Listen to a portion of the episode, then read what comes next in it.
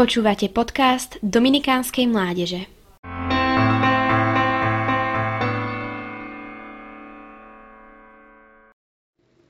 Moja babka Alžbeta, kráľovna Alžbeta II, či matka Jana Krstiteľa. To všetko sú veľmi inšpirujúce ženy s menom Alžbeta, no dnes by sme sa pozreli na zaujímavý život svätej Alžbety Uhorskej, ktorá je patronkou pekárov, žobrákov, neviest, charít a zomrelých detí. Narodila sa v roku 1207 vo východnom Maďarsku a už ako štvoročnú ju jej otec, kráľ Ondrej III, zasnúbil s mladým ľudovítom IV. Následne sa presťahovala do Durínska na dvor svojho budúceho manžela, kde sa pod dozorom svojej budúcej svokry pripravovala na úlohu panovníčky. Alžbeta bola od prírodzenosti naklonená ku zbožnosti. Mala veľmi jemné a súcitné srdce a radšej volila zomrieť, ako uraziť Boha a zarmútiť blížnych. Ľudovič IV si v roku 1221 zobral za ženu aj napriek odhováraniu svojej matky, ktorej sa nepáčil Alžbetin duchovný život plný obety, skutkov pokánia, milosrdenstva voči blížnym a modlitby. Manželia vychovali spolu tri deti a vzájomne sa podporovali v čnostiach a skutkoch lásky. Alžbeta počas celého manželstva žila život plný modlitby, služby chudobným a svoje kráľovské postavenie využila na presadenie svojej misie Charity. V roku 1226, keď Durínsko zasiahli choroby a záplavy, sa Alžbeta začala starať o obete.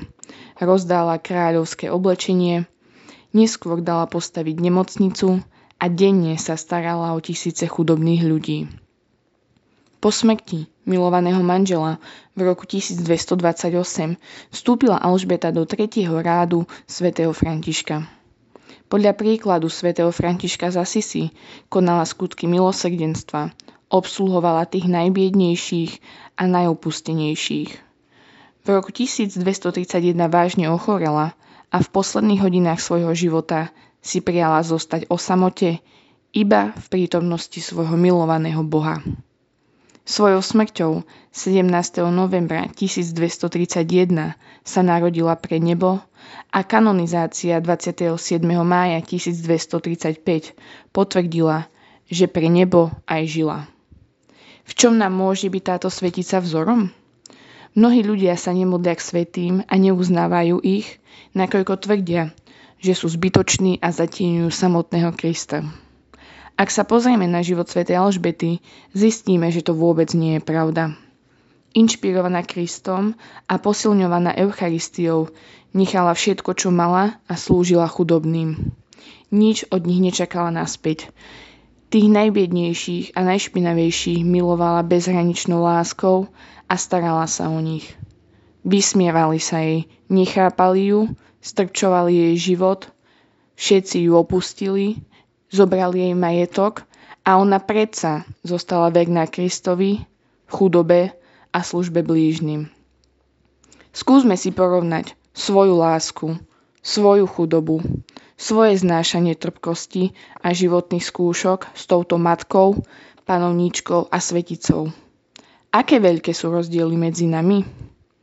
Nechajme sa inšpirovať slovami svätej Alžbety, ktoré nie len hovorila, ale aj žila. Tu na zemi musíme byť jeden pre druhého, lebo Boh nám ukázal, že On je tu pre nás. Počúvali ste podcast Dominikánskej mládeže. Nové kázne vychádzajú vždy v pondelky, v stredy a v piatky. Nájdete nás na našich sociálnych sieťach, na Facebooku a Instagrame pod názvom Adom Dominikánska mládež.